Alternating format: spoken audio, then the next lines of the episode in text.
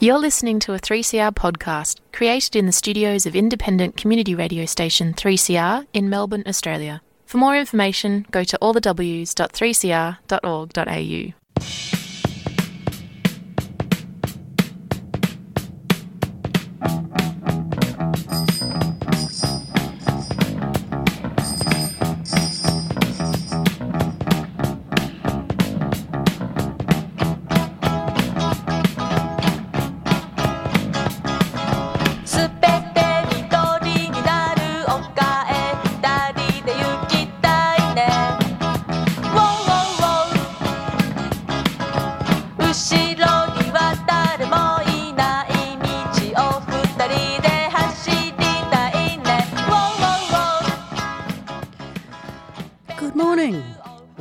to this week's edition of the Yarra Bicycle Users Group radio show for Monday, the 22nd of May 2023.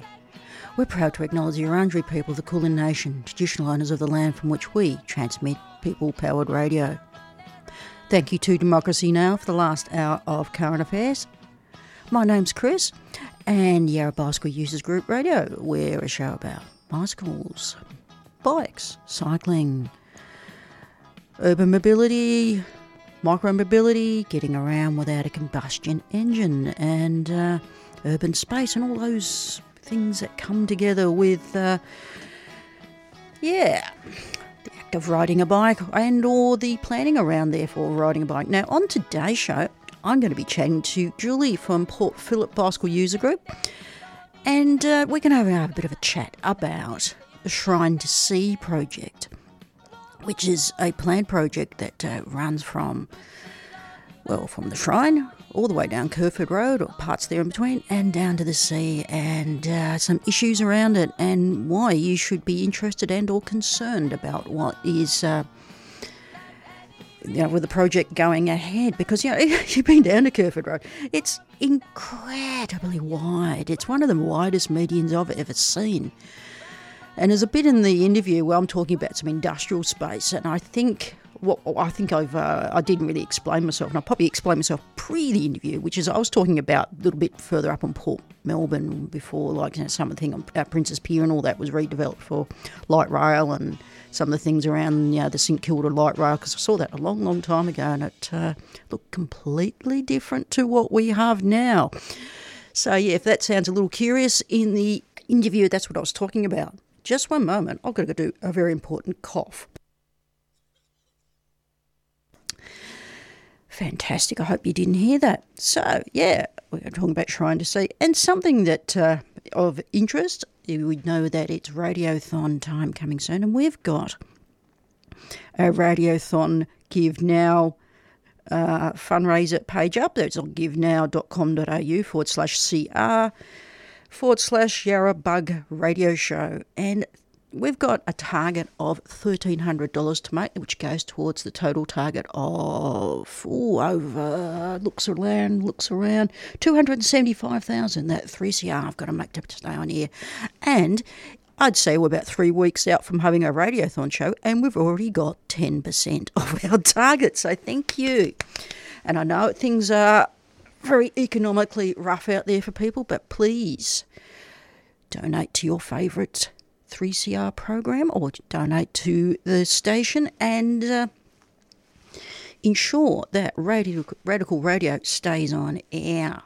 It is important in this these day and age of, uh, well, just, you were just listening to the last program, Democracy Now!, about how easy, or relatively easy, it will become to imitate or uh, you know, confuse with some versions or some uh, things of AI. I mean, I've, I've used ChatGPT for a couple of things, and I will admit I'm not particularly impressed uh, with, you know, it's it reminds me of it reminds me of a couple of older chatbot programs and stuff. It, uh, it, it, has its merits, but I'm not particularly impressed. But anyway, back onto cycling instead of AI. And there was a good article came out from the Climate Council uh, just recently about trips on public transport, walking and riding must triple to see genuine transport emissions reduce.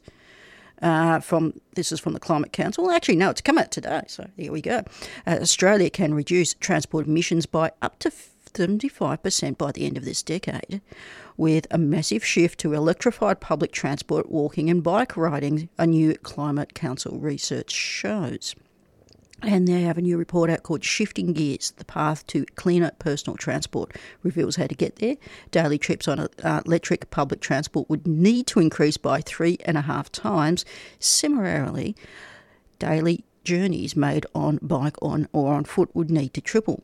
And uh, you, you would know, many of us would know, that transport is the biggest source of Australia's greenhouse gas emissions after energy, with cars and light commercial vehicles alone making up for two thirds or 62% of transport pollution. And uh, it's interesting to bring that into sharp contrast with what I know what's going on around uh, local councils with their budgets. Merri-bek Council, Darebin Council, not so much Yarra Council. They've done a very pragmatic um, draft budget, but um, City of Melbourne have uh, restarted their bicycle lane implementation and the like. But uh, Merri-bek and Darebin have really, really, really uh, doing some weird stuff. I mean, okay, we're in the deficit kind of thing after COVID and, uh, you know, restrictions and economic sort of stuff is coming into play. But uh, I was looking through some of the stuff, aren't even reporting properly on some of the previous stuff, like you know, Streets for People. Many people put in input for this going back a few years, and it just seems to have evaporated. Merri-bek, uh, as you, if you're a Merri-bek Bicycle User Group, have been doing a very strong campaign on well, they've got no budget allocation for really anything more than a couple of hundred metres worth of bike lanes in the next uh, couple of years, and it's ridiculous given the area's use of micromobility and cycling. And with Yarra as trying to do their level best with a pragmatic budget uh, thing, they've got you know, with a strategic uh, transport budget. I was only looking at it as a line item. There is a modest lift there in the budget allocation but somewhere where federal and state government have got to come and help at that level of government because you know it is roads, it is traffic infrastructure, and uh, we've got to have a lot more integrated approach to how we approach transport in our cities and towns because you know a lot of councils have done the, uh, a climate emergency sort of stance but on the other hand, a lot of them have no idea or are being ignorant of what they can actually uh, deliver for their residents and ratepayers.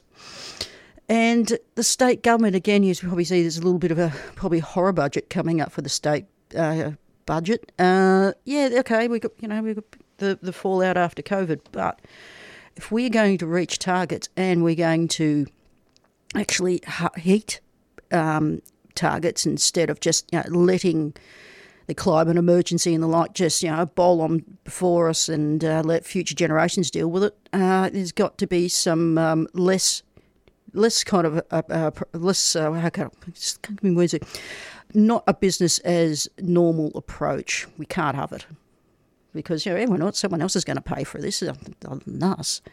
You can, can, complain that oh it's cold at the moment, but you've got to remember okay we're in the middle of getting into the middle of uh, Melbourne winter. Weather is not climate. We're actually seeing some predictive models at the moment for a lot early El Nino, and uh, it's looking diabolical. Anyway, back onto happier stuff. After the break, I'm going to be chatting to Julie from Port Phillip Bug about the Shrine to Sea project. Are you feeling depressed about the future of our planet? The Eco Socialism 2023 conference could address your worries by providing a platform for radical solutions. Activists from around the world will examine the links between the ecological, economic, and political crises of our time. You'll hear from Japanese Marxist Kohei Saito, author of Capital in the Anthropocene, who argues that capitalism's pursuit of unlimited growth and profits is the major barrier to ecological sustainability. Inspirational speakers from the Asia Pacific region, including India, Pakistan, and the Philippines, will take up the fight for climate justice and against war and fascism. Eco socialism also highlights women's and queer oppression, First Nation sovereignty, and so much more, including a session featuring former refugee Behrouz Boochani. For more information and bookings, go to our website ecosocialism.org.au. Ecosocialism 2023, A World Beyond Capitalism, Saturday, July 1 to Sunday, July 2 at Victorian Trades Hall. A 3CR supporter.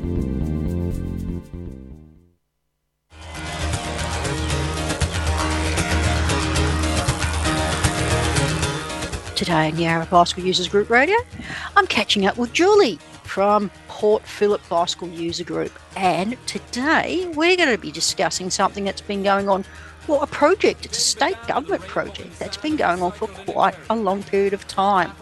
Julie, do you want to have a chat about the Shrine to Sea project? Pedal on, pedal on, pedal on for miles, pedal on. Pedal on, pedal on. Good morning, Chris. So, the Shrine to Sea project has been going on for about five years. So, in 2018, the state government announced the project with a package of funding. I think it was $13 million.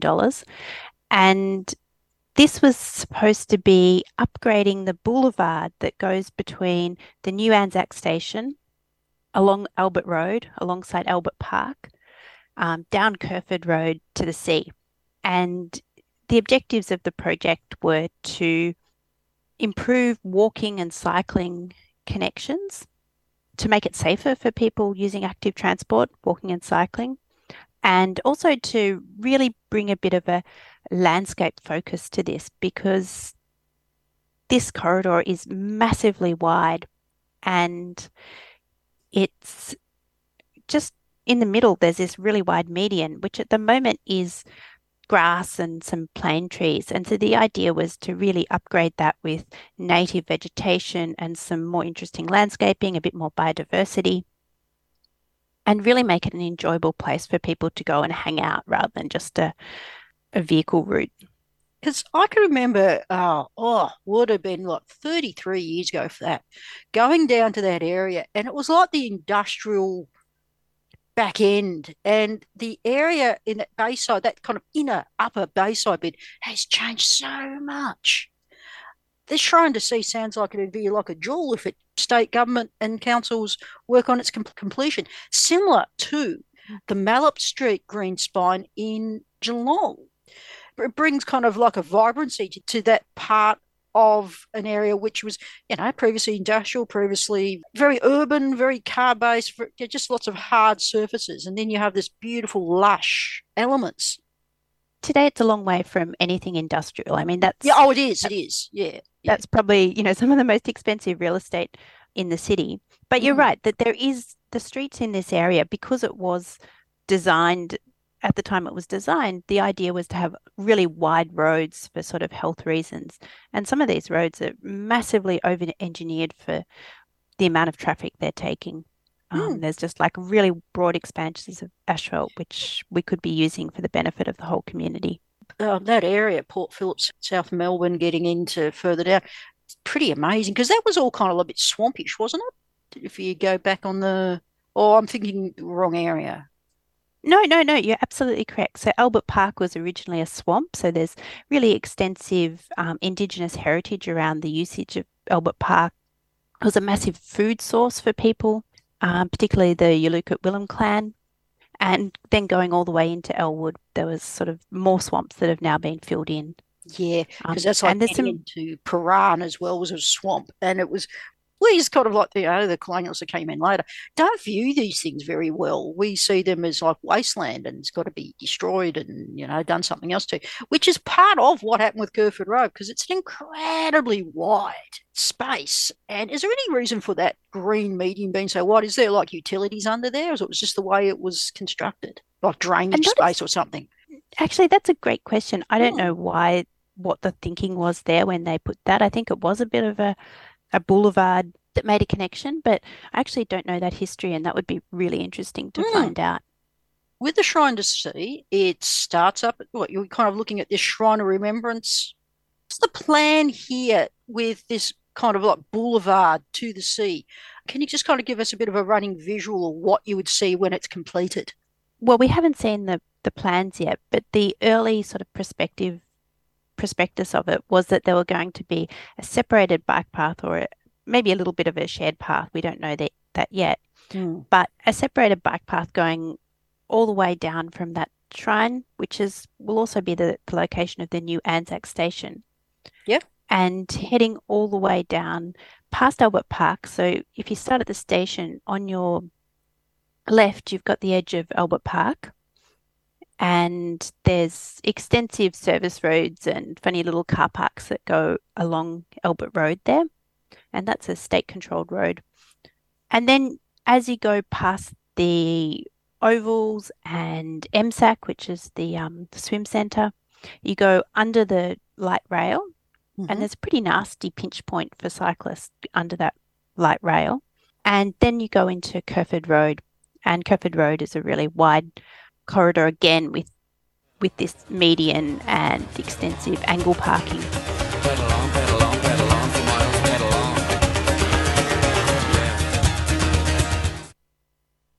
You're listening to 3CR Community Radio, 855 AM, on digital and online.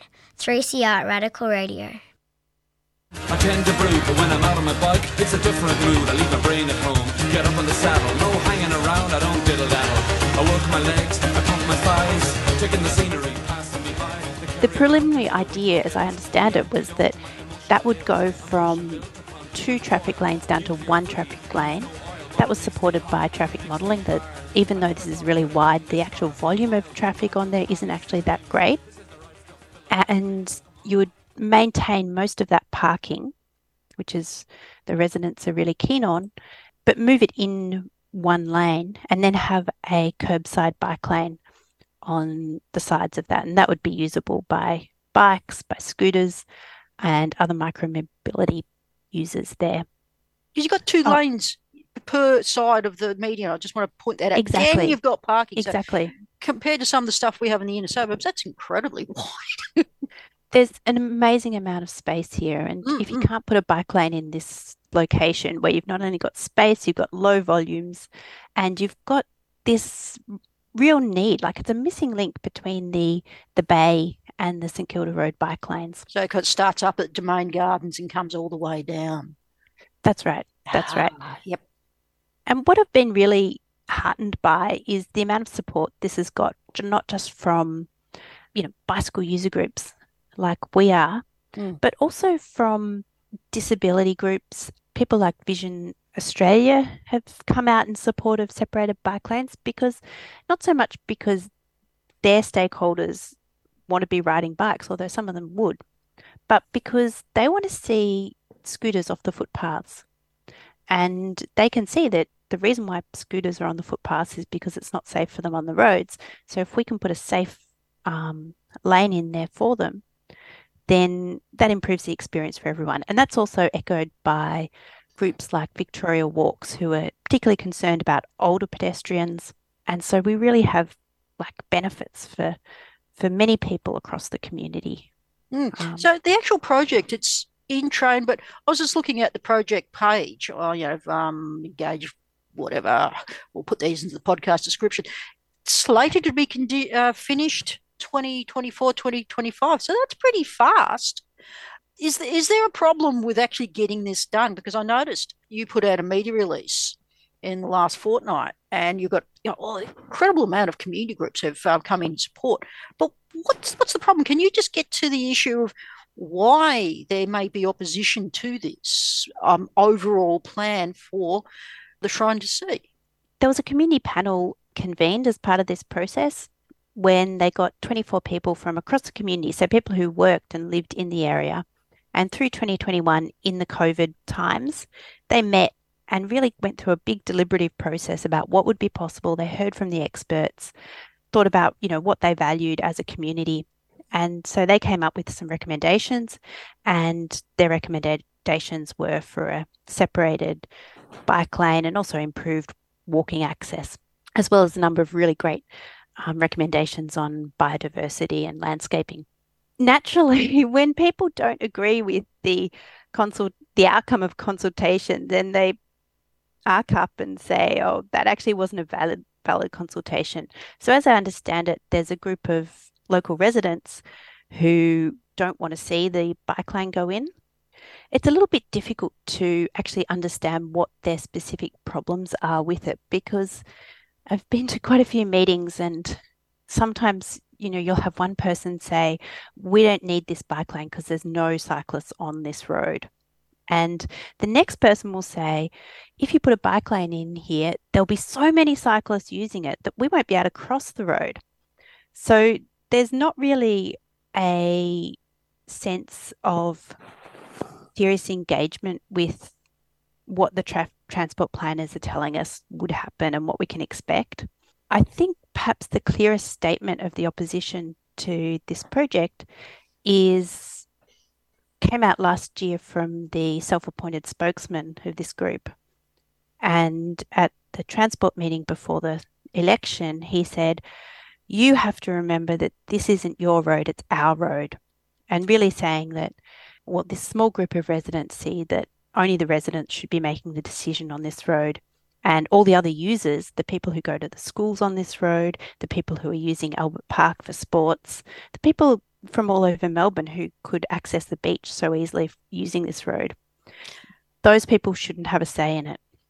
Fascinating. Um, yeah, so so I think it's really important for us to stand up for what the community panels recommended and and stand by the work that these people did from community groups and businesses and really sat down over over many meetings and really engaged with with the brief and came up with this recommendation.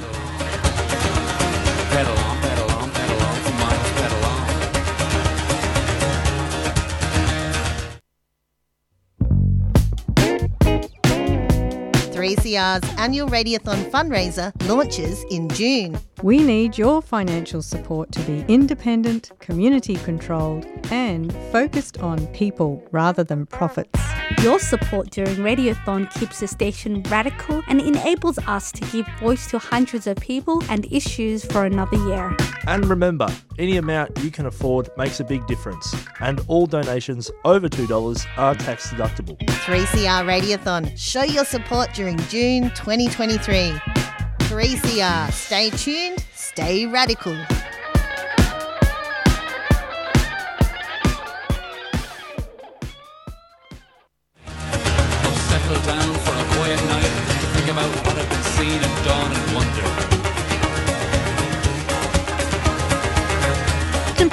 People's criticism and viewpoints are heard, but I think to just quickly touch base with some broader issues. There's stuff going on with local councils around Victoria and around Melbourne and around Australia where people are losing perspective. Okay, you've got a viewpoint, good, I'm going to hear you, but it shouldn't be to the detriment of a whole broader voice. And I'm trying to be as diplomatic about this as I can and as neutral as I can. And it sounds like similar thing has propped up in some inner city councils and like, we want this for residents only. We don't care whether there's been other regulatory authorities. It doesn't matter if other uh, community groups or residents and or, or the actual uh, land managers, which are the state government, we don't care. People who live on the road, their perspective is really important, but it's just one of the perspectives that we It is need one to, of to many. manage. Mm. And even though I really want to focus on the positives and Oh, how yeah, yeah. amazing it would be to to ride along this boulevard safely, the negative side of it is this is the second most dangerous stretch in the council area. There was been about over 20 serious accidents in a five year study period. Even if those people who were seriously injured, not just cyclists, but also pedestrians and people driving, Mm. even if they don't live on the road, they're really important. We need to think about making it safe for, for everyone there. Well, it's got to be a broader focus than a narrower focus. You know, we've had this very considered, measured approach where there's been a broad amount of voices brought into this. And I just want to bring something back to this. It's like with your media release, which has had a, a lot of community groups and residents involved with it, but something that really stood out to me. and It's not because it's in bold either, but it's something. The reason the reason why shows like this exist, and you and I do the things we do from Bicycle Network. Bicycle transport is no longer discretionary. And I think this is something that critics of bike lanes tend to do, of like they see, still see the act of riding a bike as you're not quite adult enough. Why don't you get a car? I know that's very, very basic terms, but we're still dealing with that sort of mentality. And I think sometimes we've got to remind ourselves stop being on the back foot. We demand to be here. This whole project, Shrine to the Sea, part of the component is a bike lane and it should remain. I was down in the area a month or so ago at around about just before nine o'clock. And I was so heartened by seeing so many kids going to Albert Park College riding their bikes. Yep. It was just fabulous. Um, there's some some really nice separated lanes, particularly around Garden City, sort of shared paths, I guess they are.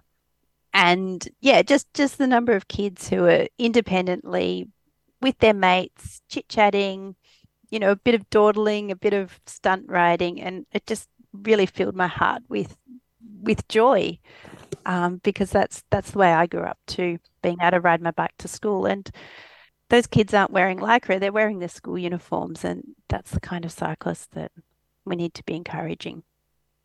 I think we're dealing with sometimes people's critical perception of things might be really narrow.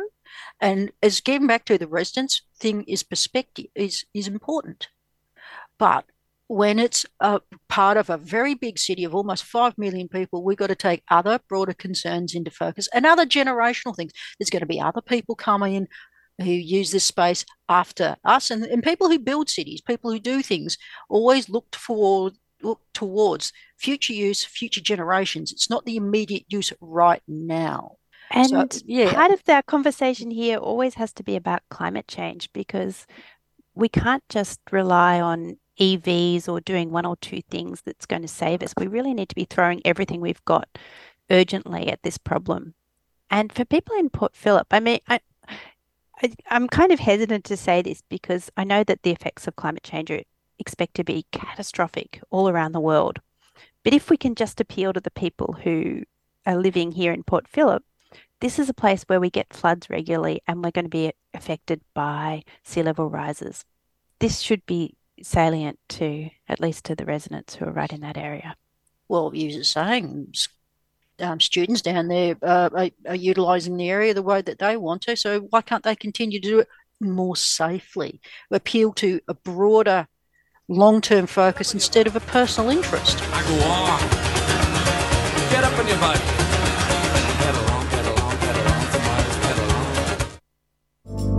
You're listening to 855 AM.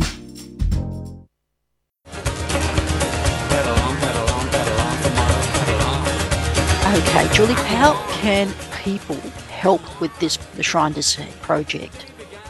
So, our local member Nina Taylor has been um, pretty ambivalent about the process. She she sort of on paper she's supporting it, but we're expecting state government to present plans to council that don't include the bike lane.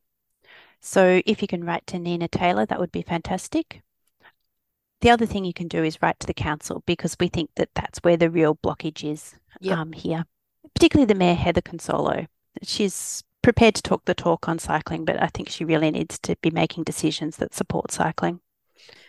Yeah, and I think uh, your local member needs to be reminded of the strong stance that Lisa Neville, the, the MP, well, she subsequently resigned for other reasons, but uh, she was MP in the Geelong area.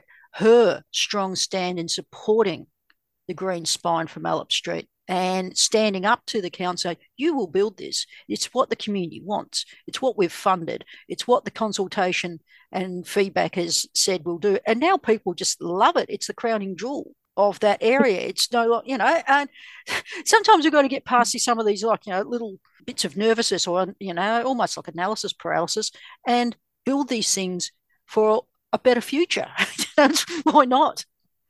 Yeah, and there's there's always an issue that it's hard to imagine some change for the better. Like people can easily see problems like, okay, how are we going to cross the road? Where are our bins going to go? Is this all going to work? Mm. But the great thing about this project is we've got a beautiful example, which is St Kilda Road lanes, and they're really popular and people oh, love them. Can't wait to see those finished. And they're a lot more complicated uh, project. I mean, on St Kilda Road, you've got the trams, you've got a whole lot of office buildings and driveways. On Kerferd Road, there's very, very few driveways. and really not that intensity of uses that had to be negotiated on St Kilda Road. So, yeah, so so when you're enjoying riding down St Kilda Road and, and thanking the state government for actually finally putting those in, Mm. just remind them that they could keep on doing it. They don't need to stop there. It, it, it comes into. Uh, uh, I know this is you know a bit of a bit of a cliche, but why can't we have nice things? Why not, indeed? I like nice things. There should be more of them. There's enough bitterness and division and polarization. Let's have nice things. And Mm. I've got to admit, I, I absolutely love your media release. You've got the Heart Foundation, Victoria Walks, Port Phillip Emergency Climate Action Network, Bicycle Network, yourselves, the Port Phillip Bicycle Users Group, Disability Resource Centre, Better Streets for Victoria and Australia, and the Port Phillip Eco Centre and Port Phillip Baykeeper, who do those two those two organisations do incredible work. And so the baykeeper can see that, you know, at the moment when you go down to Port Melbourne Beach or Albert Park Beach and those bayside beaches, there's not a lot of parking down there. And so having really great cycle access from a train station is just a way we can open up those beaches to more people from all over Melbourne and Oh. give them access to the sea. Especially yeah, because when when is Metro slated to open? I think it's 2025. Well, this is perfect. Let's have nice Mm. things.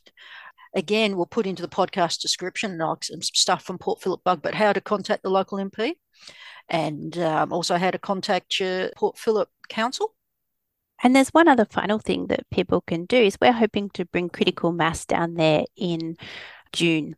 So if you want to check out what an awesome boulevard is, this is, and how it could be even better, then come along on critical mass with us.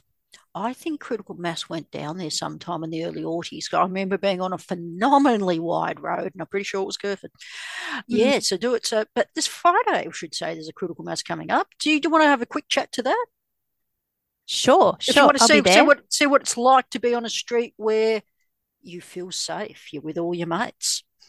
So, what we've been talking about is sort of the nitty gritty about lobbying and plans and stuff, but critical mass is just about joy and getting out there and having fun and being with a big mob of people who can, you know, be part of your experience. It's it's a party on wheels.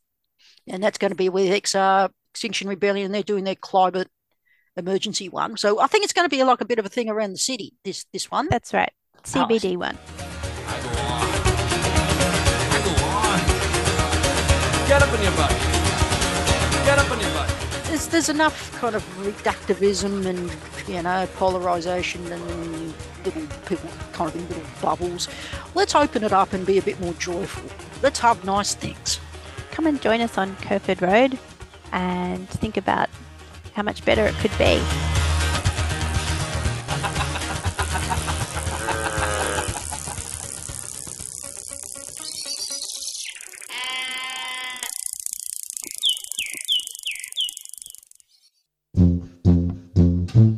Three CR would like to thank our Yarrabug program sponsor, Vacro's Second Chance Cycles, for their financial support. Second Chance Cycles is a fantastic community workshop that recycles bikes, trains people in bike mechanics, and sells bikes to the local community.